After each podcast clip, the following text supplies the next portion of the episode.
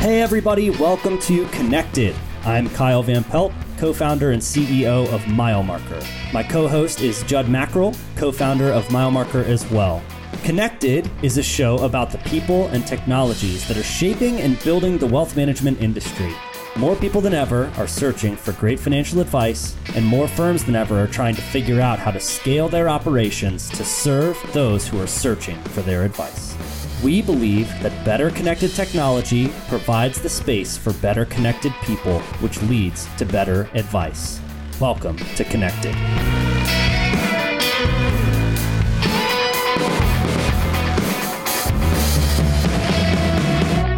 All right, hey everybody, welcome to this edition of Connected. I am your host, Kyle Van Pelt, and I am super excited to be joined today by Shannon Rosic. Shannon, thanks for being on the show. Oh, so happy to be on this side of things. Thanks for having me, Kyle. Yeah, absolutely. So, for those who don't know who you are, give us like the quick Shannon Rosic crash course. Give us the introduction on who Shannon is. Absolutely. I if you follow me on Twitter or anything like that for business, I self-identify as a pony savant, a fintech and wealth tech ambassador and evangelist and a travel junkie. So that kind of encompasses who I am. But in terms of where I fit into this industry, I've had a really fortunate and cool career. I had no intention of going into finance whatsoever. I'm not going to lie. My background is in mass communication. So had the journalism and broadcasting background, which, which I always loved and fell into this world by chance when investment news took a chance on me as a marketing coordinator. And then from there, a lot of folks have just followed my trajectory, bouncing around from various media publications all the way to being on the service provider side of things, now back into media. So it's been a fun and one heck of a ride. Oh, that's awesome. We're going to talk about all of those things. So I appreciate you sharing that. Way to tee it up. But first and foremost, this show is called Connected. And it's all about building better connections. So whether that's better connected technology or aspirationally better connected people. So, Shannon, as somebody who interviews a lot of people, either via podcast or via segments when you go to conferences, you have to connect with them quickly and you have to make them feel comfortable. So, for the people who listen to this show, I think being able to build good connections quickly is really important. Whether that's an advisor working with a prospect and they want them to feel comfortable, whether that's somebody who's interviewing or, or, or several ways. So, in your opinion, what does it take to build great connections? How do you make people feel comfortable easily when interviewing them and connecting with them for people you don't know? Well, I'm going to flip the script on you here in a little bit because you were actually one of the first folks I interviewed when I was just getting going in the video scene and career. So I'm going to ask you about that in a second. What made you feel comfortable working yeah. with me in our first interview? But you know, I will say we talk a lot in our industry about the human connection, as you mentioned, right? Even though everything is tech driven now, it still can't capture that human connection or relationship because at the end of the day, it's so nuanced. And as a baseline, I always try to build rapport by connecting through shared interests, mutual understanding, humor, and empathy because building rapport is just so critical because it's based on trust. It's how humans connect, right? We identify shared feelings and establish that two way communication. And rapport really develops out of meaningful conversations and willingness to embrace different points of view. So I have kind of six rules that I follow when it comes to building connections. And keep in mind, this isn't meant to be a checklist. Everyone is different, but a lot of these come naturally to us as is and we don't even realize we're doing it. So number one, you know, it's basic, but remember people's names because it, at the end of the day, it shows attentiveness and it again builds that trust. Number two, find that common ground, something that kind of breaks down those barriers, breaks down those walls and makes that person feel comfortable. Number three, actively listen. You'd be surprised at how many people actually struggle with that with so many distractions around us. I'm sure you've had conversations with people where they're looking at their watch or reaching for their phone, or maybe they're looking off into space because they have something else on their mind. And people pick up on that, right? So be sure to actively listen. Number four, ask questions. People want to talk, tell about themselves. That makes them feel comfortable when you're asking them questions that they feel comfortable answering.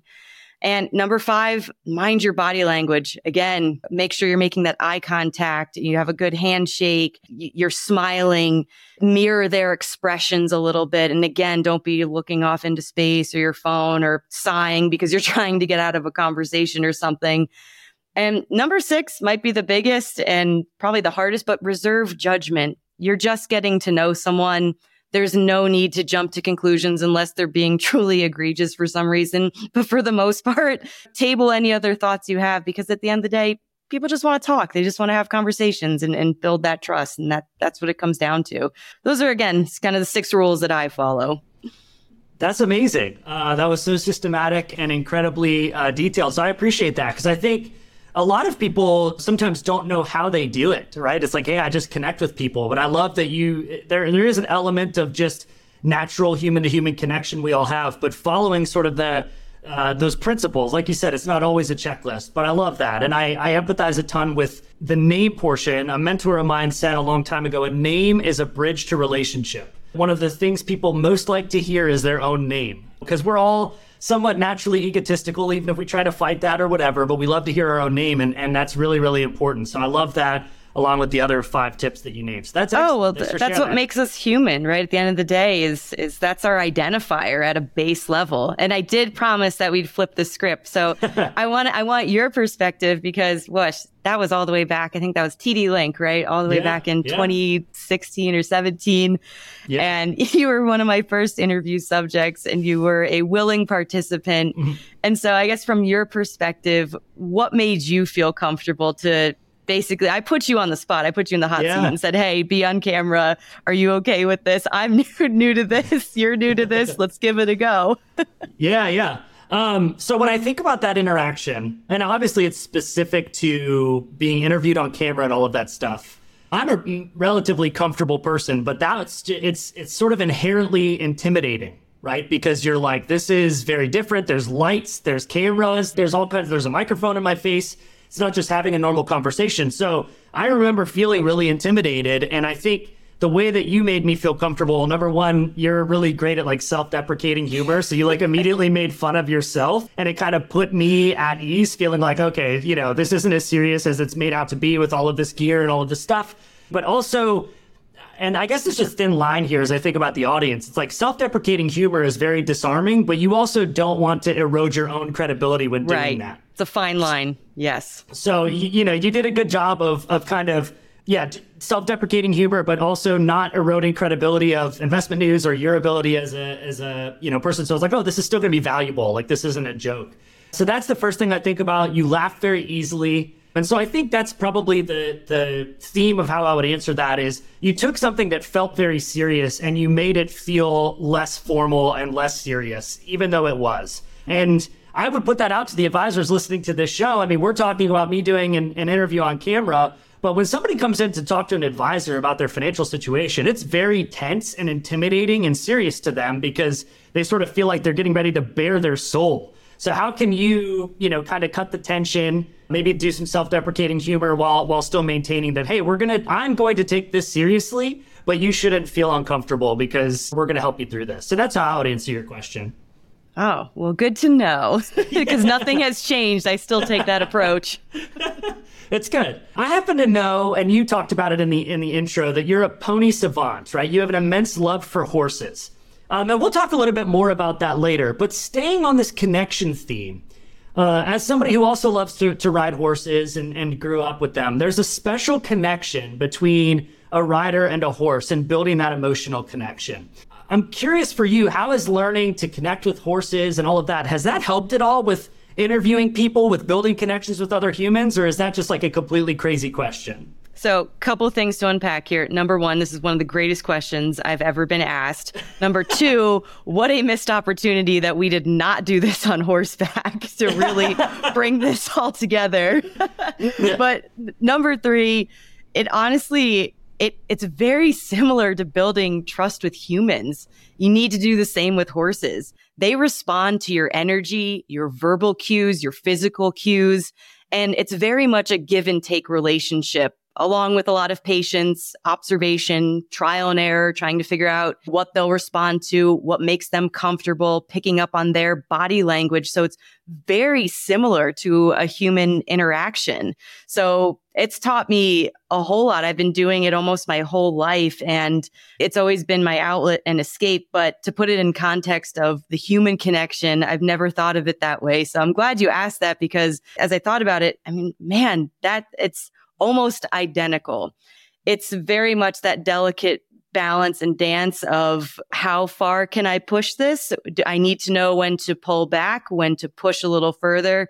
Kind of similar to, you know, talking money. It's most one of the most sensitive things you can talk about. And when you're approaching an advisor who usually is a stranger, you need to be able to pick up on those verbal and nonverbal cues to make sure that that conversation's going in the right direction. You're not going to spill your guts to somebody that you feel reservations about and Horses are very similar. You can just tell by their eyes, their ears, their sounds, their body language, how they're going to react to you. So, not that I'm calling advisors horses or anything like, like that. That's not where I'm trying to go, but the relationship is very similar.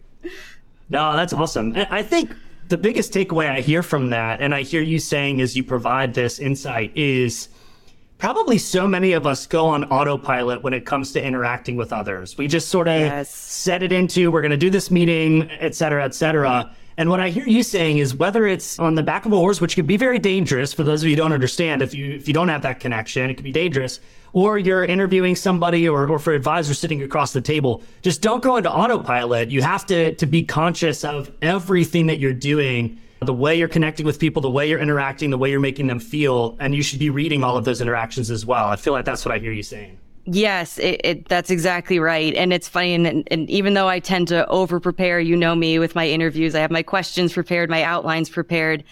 I don't always share them depending on who I'm going to be working with because I don't want folks to sound scripted. You know what you're yeah. talking about. You know that you're an expert in that area. Just be you, be be natural. I don't want it to ever feel like this rigid situation and I just want folks to feel comfortable and natural at the end of the day. I'm I'm not out to get anyone. I'm not out to make somebody feel uncomfortable or have a gotcha yeah. moment in my interviews by any means. That's not what I'm looking for but I am looking for somebody to to go beyond the surface level and actually give me something that's tangible, that's a good takeaway, a piece of advice, right? Not just like you said that autopilot answer that you're kind of trained yeah. to say or whatever it may be. Oh, I love it. Awesome. Well, all right, let's let's talk about horses a little bit more because I love it. Um, so again, Pony Savant, Barrel Racer, how, like, how did you get into that? Tell us more about where your love for horses came from. Is that from your parents? Is it something that just you developed as a kid and got into? Like, tell us a little bit more about how this came to be. Yeah, absolutely. So I've actually been riding since I was eight, and I did not come from a family of ranchers or horse owners. We were always animal lovers, but I'm an only child. And so I always joke that I ended up with animals instead of siblings. And I fell in love with it when I was young. And I actually started out riding English and loved it. That gave me my seat, a lot of confidence, gives you kind of discipline and structure. But as I got deeper into the scene, my parents kind of fell in love with it too, and just being around the horses and understanding them. And it was much easier for them to pick up Western riding, obviously being a little bit older. So we careened down this path of, well, if I have a horse, then my parents also need horses. So we can all ride together. And it honestly spiraled from there. There was a point that we actually had five horses on property. Yeah, so full blown herd. And, you know, after a couple of years of doing hunter jumper, I was bit by the adrenaline bug and I got into the gymkhana scene, which is basically Native American terminology for games. And that's everything from when you go to a gymkhana, you'll see things like barrel racing, an event called the dash, pole bending. So these high speed events, they're fun because you're competing against yourself and the clock. Like, and that's it. No one else really matters. And so I always loved that aspect of it. Just loved the speed aspect of it. And it's, like I said, it's really just spiraled from there. I, I grew up with them in Connecticut. And when I moved to Colorado in 2017, I actually had to give it up for a little bit. And that was honestly, for lack of better terms, a bit soul crushing. And so it took me a few years to reestablish it out here in Colorado. And now I have two again. so, so, I'm like, always, I'm like, Mark Bruno, I need that bonus or raise because um, I light money on fire every month owning horses and I eat a lot of peanut butter. So please help. but it, it's totally worth it. It's my outlet. You know, I, am totally that weird horse girl and big horse girl energy. Like most people that do know me, like yourself, identify me with that. And I am totally okay with it. I love it. I love it. Uh, so on the show Yellowstone, they talk about barrel racers being like kind of a different breed of horse rider. Do you identify with that? Do you like? Are they, is that true, or are they coming out of left field with that? So I, I have to laugh at that because I remember w- when those episodes came out and they started getting into the barrel racing scenes, and my mom called me and she was all upset and huffy. She goes, "They're calling them buckle bunnies," and I'm, and I'm like mom, like it, that's very specific scene. Like, sure, if you if you want to, you know, take that for what it's worth. But for the, I mean, look, at the end of the day, barrel racers, they're intense people. They're hardcore. They work hard. They play hard. I mean, you you have to be a, a little crazy to do what we do. I mean, you're running a thousand pound animal as fast as you can in very small circles, and most of those horses are hot they're very muscular, so you have to be able to to control them again just with your body. And yeah. that is a crazy concept, but that's funny you say that because yes, she was really upset about that. She's like, I don't want you being associated with that. oh, I love it. Well, you know, again on on this show, uh, we try to help the audience get to know people and connect with them beyond just the industry. So I love I love this conversation. um, but you talk about especially in the, the type of stuff you got addicted to the adrenaline, how fast things move. I'm going to use that as a segue into our industry because it Ooh, feels like things you. are moving. feels like things are just moving at light speed with so many different things going on. And so, Shannon, you're the director of WealthStack Content and Solutions for Informa. And, and you all recently hosted WealthStack conference in Florida and then the WealthStack conference out west you have this unique perspective to be able to see all the content, all the discussions, all the topics that are going on. So, from that perspective, I wanted to ask you what are some of the big themes that you see in the wealth management industry right now? Absolutely. There's a lot to unpack there. So, so bear with me. I will say, number one, the tech stack, as we know, is constantly changing and digitization is the client experience. I think Ron Bolus actually said it best on one of my panels. He said risk scores and model portfolios should be dragged out back and shot in the head and burned to death. and that is a direct quote. So we even put it in one of our articles, which is which is why I love that I sit in the tech space because people do not hold back and they tell the truth. I think digitization is a trend that's obviously driving the requirement of personalization.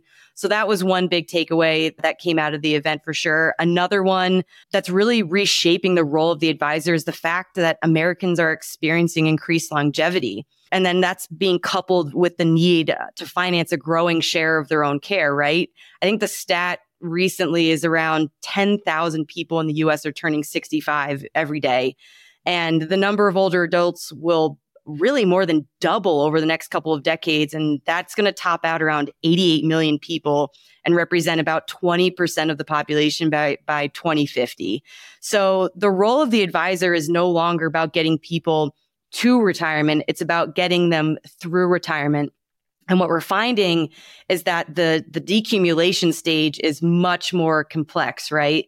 Obviously, advisors have mastered that accumulation phase, but decumulation is much more complicated, but it's a natural feature of retirement. It's having those advisors having to shift that mindset now of helping people get through those phases and also navigate very different risk on that side of things too. And so leaning into technology to deal with risks like, you know, sequence of returns, longevity, taxes, spiking expenses. So you're seeing firms like income labs, retirement conductor crop up to help you know advisors really bridge that gap for folks and get them through that decumulation phase. So that was that was really interesting to see because that's more of like a macro environmental trend that that we're seeing come out of it. And for many investors that shift to retirement is very jarring. They've spent decades for preparing and then they realize oh gosh i need an ad- advisor just as much as i did in the accumulation phase as much as i do you know, in this drawdown phase of things. And clients need information and guidance and support and an, an access to a wide range of solutions that ultimately only advisors can really provide. That education is going to be so crucial and advisors have to keep up. But we're already asking a lot of this. And I know you and I have talked about this a lot because not only do they need to focus on advising their clients and doing what they do best, they then have to deal with their technology stacks and all the front, middle, and back office operations. And I, I quote it all the time. So thank you for letting me use it all the time, whether you know or not. But your term of the accidental CTO, that still continues to be a major issue. That's not what advisors need to necessarily be dealing with, but we're getting there in an industry. It, all comes down to, and obviously we, I'd be remiss if we didn't talk about data and AI a little bit uh, when it comes to these topics. So obviously, with what Mile Marker is doing, you're seeing firms like that crop up and really try to solve for those challenges of having disparate systems that all talk differently to each other and you're only as good as your worst data. I know I've said that to you before. So if your systems can't speak to each other and if you don't have a data strategy in place, that's going to be detrimental to your growth. You have firms like Years and BridgeFT who is using open architecture and APIs to pull together, you know, custodial data, which really seems to be the crux of a lot of folks' challenges, right? Is being able to pull that multi-custodial data together and have it be able to create a cohesive picture for their clients. So really interesting things obviously going on in that space. And then I'll go on my little AI rant because obviously AI has been around for a long time, but we're just now starting to see true applications within our industry, right? Whether it's in, in marketing, people messing around with ChatGPT. We've seen folks like Orion FMG actually build out ChatGPT functionalities that they're rolling out to advisors. So a lot's happening. And I think it's really interesting that investors are actually interested in this because for the most part eh, clients don't care what technology they're using right? Like am i having a good experience? Are you am i achieving the goals that i put forth in front of you? Are you helping me with that? Whatever it takes to get that done great. I don't care what you're using. Can i access a portal and see my stuff? Great. But you know it was actually a, a morgan stanley wealth management survey from may of this year that said 63% of investors would be interested in working with a financial advisor that leverages AI, which is really interesting. And obviously that number is even higher in our demographic in ages 35 to 44. That's, I think it's around 85% are interested in working with an advisor who leverages AI. And their belief still is that AI will not replace the advisor client relationship, but they want to know that they are up to date and using those tools because let's face it, our, our generation and lower, we trust technology a lot more. And at the end of the day, we're okay. We grew up with it. We've messed around with it. We've seen various iterations of it. And that's just become the norm. And so I think it's going to be interesting as we kind of follow and see the use cases in different types of scenarios for, for, planning. I always say the Monte Carlo is really just the baseline for things, right? But that's changing and AI is now being leveraged to make better judgment decisions, say, for example, around longevity. AI can take all of that, that on. And I think one thing that's really interesting too that we're seeing is what's coming out of AI is that next best action planning, which essentially, just for listeners who may not know, that's at a base level, just businesses identifying the most effective marketing actions to take to drive, you know, customers closer to or clients closer to a desired conversion or moment in time. So, you know, if you use Netflix, at the end of the day, I always use this example, you're familiar with AI powered recommendations, even if you don't realize it. I think there's like 7,000 TV shows or movies on the streaming service. So it's obviously impossible for a user to find all the shows they want to watch. So Netflix does it for them, right? And it leverages AI and machine learning to recommend the right content and the to the right user base and then you know, it digests all those usage patterns and preferences and it just works. But it's not just Netflix. And we've always said the Amazon effect in this industry and Amazon also leverages AI to recommend new products, purchases. You know, we're inundated on social media with it. More to come, but it's it's really exciting. So the folks who get this right and crack the code when it comes to AI and integrating that into your practice, don't look at it like a threat we already went through this with the robo advisors. The fear mongering was real. we, like, we don't need to do this again. Yes. Will things change? Will certain roles potentially be replaced? Sure. You have to be realistic about these things with the pace of change, but the winners are going to be the ones that, that again, lean into that human connection, but leverage AI and technology to ultimately make themselves and their practices better. Oh, extremely well said. Extremely well said. And I think that last sentence really sums up too what's going on is the AI can be great for crunching the numbers. It can be great for building the plans. I just still don't believe it is going to be effective at replacing the no. connection that humans want. So we talked at the beginning of this about how to better connect with each other, how to better connect with your clients. What AI should do is free you up to get even better at that, to be able to be more present with people, to be able to connect with them well. A couple things I would just add on that is, you know, number one, there is, I think, a lot of excitement around AI, but there's also a lot of compliance concern. And so what we're seeing at MileMarker is if you get your data right and you pull it into your own data warehouse, things like that, then you can be more confident applying large language models or AI to your own data without risk of it being kind of out there at risk, which makes compliance happier. So how can we leverage AI on your data and not put your data out into the rest of the world? So that's uh, something we're seeing in the wealth management space. And then also, I love the uh, analogies of Netflix and Amazon and these things, because for advisors, what I would say is that works when you have huge amounts of things to process and crunch, like equities, like bond offerings, like ways you want to construct portfolios for people, perhaps even aligned with their values. So I think it's coming. I love everything you had to say on that about where it's going. And I think that was very well said. Love that perspective from what you see across the content and the trends that are coming. Really cool side of things. But then getting more into your direct experience You've been on obviously the media side of the business with investment news and, and asset TV and, and Informa and all of that. But you've also been on the other side of the table where you've been at Robust Wealth, you've been at uh, Flyer Technologies, where you sat on that side and you had to grow these businesses and you had to talk about it. So there's a couple things I want to talk about here. But so going back to the media side, I've known you since the Gadget Girl days, uh, which is a fun segment that you and Matt Ackerman did at Investment News not all of the audience may know what, what that is or what we're talking about. So can you quickly share the Gadget Girl story before I go into my next question here? Oh, yes, yes, please. Man, those were the glory days, right? so the concept of Gadget Girl, and, and God bless Matt Ackerman and Mark Bruno for allowing me to run with these crazy ideas. But this was something Matt and I had cooked up at Investment News. And this is really when fintech and wealth tech were starting to explode in wealth management. And we said, hey, this stuff is complicated and it's not easy to talk about or explain, especially the technologies that are much more behind the scenes that act as more of the plumbing. And I always joke, how do you take something that's the plumbing and essentially make it sexy, right? And, and, make it sound interesting and be able to explain it because it can get very technical. So we said, hey, what if we did these kind of fun, campy, but educational under the hood looks at these fintech firms? Come up with a theme for each one. We'll pull in taco trucks, for example, to talk about data aggregation. And so it evolved into this think Carmen Sandiego meets Inspector Gadget. Some people don't even know my name still. I'll see folks at conferences are like, "Hey, it's Gadget Girl." So it has it has endured. I mean, at this point, Man. it's like Gadget Grandma, but totally fine. I'm trying to find a way to resurrect it if possible.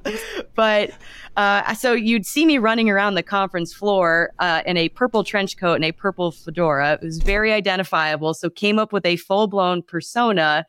And that kind of gets into branding and things like that, talk about making connections. That was very disarming for people when I roll up to an interview in a purple felt like trench coat asking them questions about technology. But honestly, folks loved it and it really took off and became this kind of semi viral series within our niche of an industry. No one was talking about technology like that. No one was looking at those firms like that. And so while traditional media is great and there's a place for that, again, there's always that need for innovation and being differentiated. And so it allowed these firms to tell their stories in a fun, compelling way that made sense and helped them ultimately stand out. Because when you see a drone flying a burrito, like I did with Orchestrate back in the day, or I went surfing. I pushed you in a pool, like, and people are like, "What the heck does that have to do with with wealth management or technology?" Well, everything, because that's part of the context. And so, it was just a fun way to be able to do something different and and obviously leverage a platform like investment news to be able to do that and have that distribution. It was a blast. I think we ended up with something like 15 episodes. I mean, heck, I did everything yeah. from rock climbing at, at Red Rocks and we got involved with green screen. So, I mean, yeah. that's the stuff I love. And I'm very fortunate because I never thought in the world of finance that I would be playing dress up essentially, but having meaningful and, and useful and educational conversations about things that are ultimately really complex. Yeah. Oh man, absolutely. Okay, so that being said, with all of that, in an industry full of like lighthouses and couples walking on the beach holding hands for marketing and branding, how to stand out seems to be a topic we should talk about. And that's exactly what this was, right? You could have gone and done more interviews with people about technology, microphone and face sort of thing, but you guys came up with an interesting idea of how to stand out. Now, for the advisors or the people listening who might not have green screens or things that, that are really crazy, but I would just love to hear your your thoughts on how people can better think outside the box and stand out for their branding to to make them grow and get attention in a really noisy world. Sure. Well, first off, look, I love a good whimsical lighthouse motif, so don't hate on those. but uh, in all seriousness, and, and I know you've heard this before from me, but it, it comes down to authenticity. Do you show up the same way digitally as you do in person? I know for me, it's nothing's really different whether I'm on camera or I'm just having a natural conversation in person with you, right? I'm still the same person. So obviously there's some nuance for business purposes, but for the most part, it's all about being consistent. Do you have a clear mission and strategy of who you want to be, who you serve, and what you offer? And if you're not comfortable with the medium, don't force it. Find something that you are good at because at the end of the day, you do need to produce content. You do need to present yourself as being knowledgeable in the space. You can't just slap up a website because at the end of the day, like you said, they're all wealth management blue, no offense, but they they're templatized and you kind of know what you're getting. Like you said, the, the yachts or the sailboats and the holding hands. But it, it comes down to, do you have a clear mission and do you differentiate yourself with how you show up and your tone? Obviously, you don't want to come off as sounding too kitschy or anything like that but you need to be yourself and lean into that. Lean into the mediums. If you don't like being on cameras, do a podcast. If you don't like podcasting, write something, but you have to have something that allows people to connect with you beyond, you know, a face to face meeting or a phone call. They need to be able to access you in other capacities. And same thing for social. I know it can get difficult in our space, especially with compliance, but again, show up the same way digitally as you do in person. I always laugh when I go on Twitter because someone is always bantering about something in our space. And I know our FinTwit space is very expressive. we have a lot to say, but that's what makes this industry so unique is that everyone does have that opinion. And so it's a matter of harnessing that into something constructive, right? Being able to showcase that personality in, on, in an authentic way that doesn't feel forced. I mean, yes, you need to have all the standard things that go into a marketing plan, obviously. And I, I, think it was actually Aaron Klein who who said it best to me at Jolt this year. Even though the markets were down, don't stop investing in marketing because that is going to continue to be your growth engine. It shouldn't solely rely on referrals and the advisor having to be everything to everyone. Like invest yeah. in marketing, have a plan, have your vision, have your mission and show up consistently. I love that. All right, I'm going to put you in the hot seat really quick. Ooh. You didn't know this is coming. Oh boy. But if you had a financial advisor practice today and you were trying to to reach out to all of these people who are now retiring, right? You shared the statistics earlier about hey, there, there's more people retiring, you got to figure out accumulation. Lots of people are targeting retirees in the financial advisor space. So if you had a practice and you wanted to stand out to those people who are retiring and looking for help on the decumulation phase and they want an advisor, what would you do from a marketing or branding side to get their attention? Well, that's where you have to start thinking out of the box a little bit, right? And not be afraid, what I like to call is fail forward, because mm. you have to try things. That's such a specific audience. So you need to put yourself out there. So you either need to be meeting them where they are go to local events where you know that you can meet people, right? Get involved with charities, ask for referrals, build your network. So there's going to be a little bit of that boots on the ground where you're actually actively going out and meeting them where they are. But again, it's about you really need to show that you understand them. So there's a lot of things you can do digitally now. Obviously, you have Google ads, you can geo target. You could do that simply around just your community. If you know you live in an area and hey, there's maybe an assisted living home. Like, for example, my grandmother is in a, a beautiful assisted living facility in the Nashville area but she's still self sufficient. And so there's a lot of people like that that are going into this phase of life that they want to know that you know what you're talking about and feel comfortable. So use those digital capabilities, all those online tools. Go to events.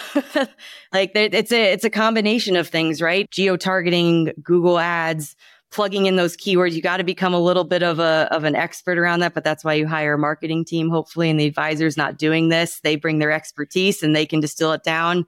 And then, like I said, you need to lean into a medium that that is going to reach them. So maybe they're not as savvy and they're maybe they want to listen to a podcast or if they do want to watch a video, but you need to ensure that you have content that can reach all of them, that they can digest it how they want. So it might be a little bit of trial and error. And I think that's what people get caught up with in marketing a lot is, is everything is so ROI and numbers driven. And is this working? Is this not working?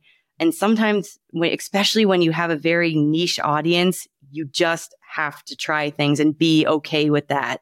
Not everything is going to work. And I feel like people get so caught up with, oh gosh, I have this Google ads campaign and it's not, you know, it's not getting a ton of clicks. You know, what's wrong? This, that, the other thing. It takes time. You have to be patient. You have to truly understand those personas, truly understand that audience, and then build upon that and understand how they like to be talked to, how they like to receive content, what makes them comfortable to basically say, yeah, here's my retirement ne- nest egg. Now help me get through it because that retirement conversations are already hard enough. You're basically talking about end of life. And that is very uncomfortable as is. Like no one wants to yeah. walk into a conversation saying, I think I'm going to die on this date. So how long can my, my money last? Right. Yeah. So, yeah. so it's, it's difficult, but in, in marketing, it, you just, you have to try things. That's yeah. what it comes down to. I mean, there's no pretty answer. To, I can't just say, "Hey, do these five things, and you'll get all the like pre-retirees and retirees to come on board." Like, nope. You just yeah. you just need to lean into what you're good at and and put in the work at the end of the day. Yeah. Oh man. That's great. There's a lot of good tips in there, uh, and I'm sure the audience can take some of that and go go build it. Don't take listen to me to build a practice. No. all right, all right. So, so final two questions for you as we wrap this up one one maybe a, uh, a, little bit heavier and then one lighter and more fun. So I saw earlier in the year on social media that you were nominated as a candidate for Visionaries of the Year for Leukemia and Lymphoma Society. I mean, I, that's a great honor. And so I'd love to hear about how you got involved with that and how did you get to be nominated for that and tell us a little bit about Leukemia and Lymphoma Society. Oh, you'll actually laugh because this somehow relates back to horses. oh gosh. so it actually all came about. So um, my grandfather unfortunately passed away in 2010 from leukemia, and it came on suddenly. And at the time, there still weren't a lot of options. It came on fast and furious, and then you know within a few months he was gone, and that was devastating to me. So it's always something that I have been interested in and passionate about, and just happened to turn out that my horse trainer here in Colorado survived leukemia, went through it, and he was up for Man of the Year and Visionary of the Year, and he actually nominated me. I was at a lesson one day, and he said, "How do you feel about fundraising?" And I was like, "Well, I've, I mean, I've done it." Before I'm open to it. And he said, Well, it's for the Leukemia Lymphoma Society. And I said, Well, ab- absolutely. And, you know, especially after COVID, it was one of those things where I just felt like I needed to put more in than I was taking out in the universe, if that makes sense. And the timing was just right. It was a 10 week campaign. You know, I brought in friends and family as team members, and you're essentially just trying to raise as much money as you can during those 10 weeks to go towards research, funding for patients. And it's just, it's incredible. Unfortunately, I had to miss the live gala this year because we were at our big wealth management edge event, but they, they patched me in for a little bit. And so I could see everyone and, and participate that way, the joys of technology. But honestly, it was one of the most challenging and rewarding initiatives I've ever been a part of because not only was it extremely personal, it gets you out of your comfort zone. While I have no issue joking around and talking to people, it's much different when you're asking folks for money right? That's again kind of kind of bring it full circle here. It can, it can be uncomfortable, and that doesn't come naturally to me because I'm also just not a sales minded or oriented person. So to go out to folks I maybe haven't talked to in a while, or I'm more acquaintances with, say, hey, I'm I'm doing this. Would you be willing? You know, five five dollars just even goes a long way. So that actually was a great learning experience just from pushing me out of my comfort zone. And I think in, in total, all of the teams we raised right under 800,000 through the campaign. So something to be really proud of. And like I said, it was just a new experience for me to be that heavily involved and have those kind of lofty fundraising goals to be attached to. But I'm always up for a challenge. I have that competitive streak, obviously, with barrel racing. It kind of all just came full circle with my personal experience, having my trainer go through it, then nominate me. So the universe works in mysterious ways, and the timing was just right for all of it. Uh, that's so cool. I love that. Thanks for sharing. And Congrats on uh, that's an amazing outcome. Over eight hundred thousand dollars is really impressive, and congrats again on being nominated. Oh, thank amazing. you. Of course. So you brought up competition again, and I want to just wrap this up by clearing something up. Uh, oh boy. we need to sort out your confused sports fandom because you're from Connecticut, you went to school in Ohio, you live in Denver, but you're a Chiefs fan. I and am. I, I have to imagine you've been accused of being a bandwagon fan at least once or twice. So I'm going to give you a chance to explain yourself and set the record straight on uh, on this Chiefs fandom. All right, so so two things. My two sports loves are the Chiefs and the New York Rangers. Again, kind of all all over yeah. the map, literally yeah. here.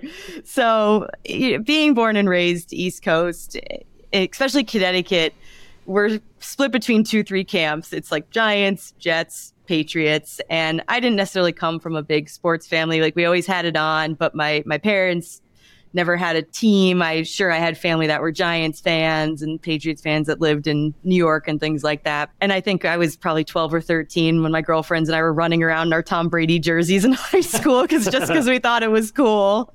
But I, I never got attached to any football team. I, I tried to get on board with the Jets, but like, let's be honest, that yeah, like, it was probably good. I, I stopped myself from going too far down that rabbit hole, but became a Chiefs fan actually uh, by proxy through through my husband, who again is an East Coaster, but lived in I know I know, but lived in St. Louis through his high school and college years, and his friends got him involved with the Chiefs and so finally, you know, we would have all these arguments on the weekends. I'm like, you need to come to my horse shows and support me. And he's like, no, that's football Sunday. I'm watching the Chiefs. And I'm like, no, they're terrible. This was like 12 years ago, right? When they were rock bottom.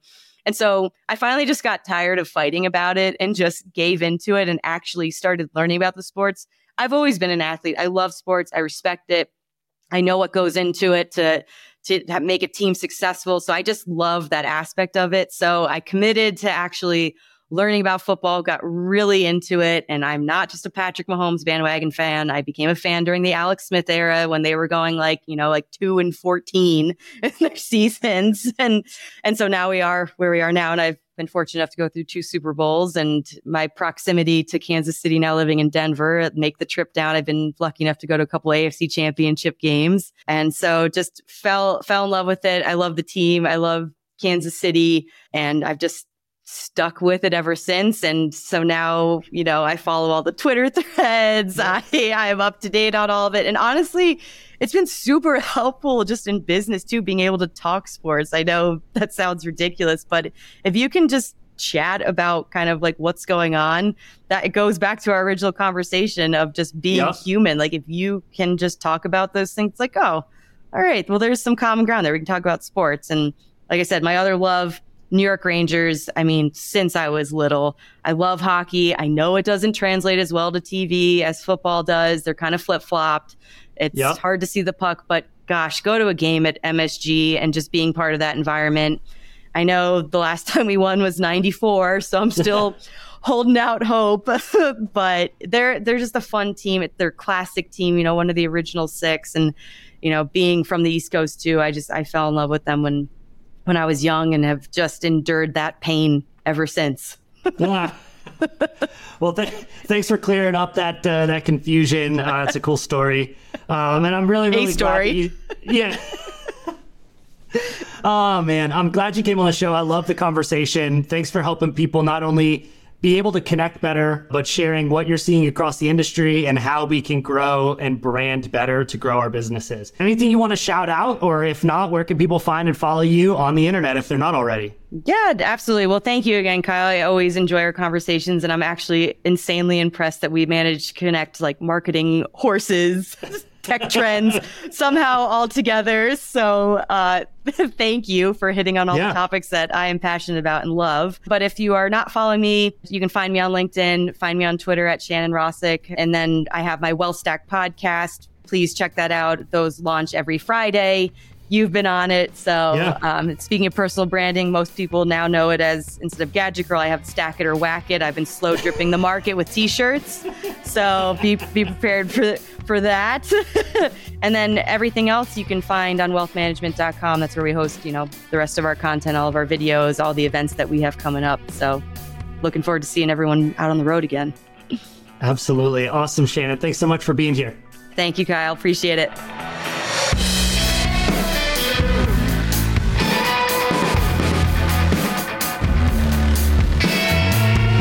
Thank you so much for listening to this episode of Connected. This podcast is brought to you by MileMarker and it is produced by Turncast. You can subscribe to future episodes in Apple Podcasts, Spotify, or wherever you listen to podcasts. Please leave a review, it helps us and our show. And for more information about MileMarker and Connected, visit us at milemarker.co.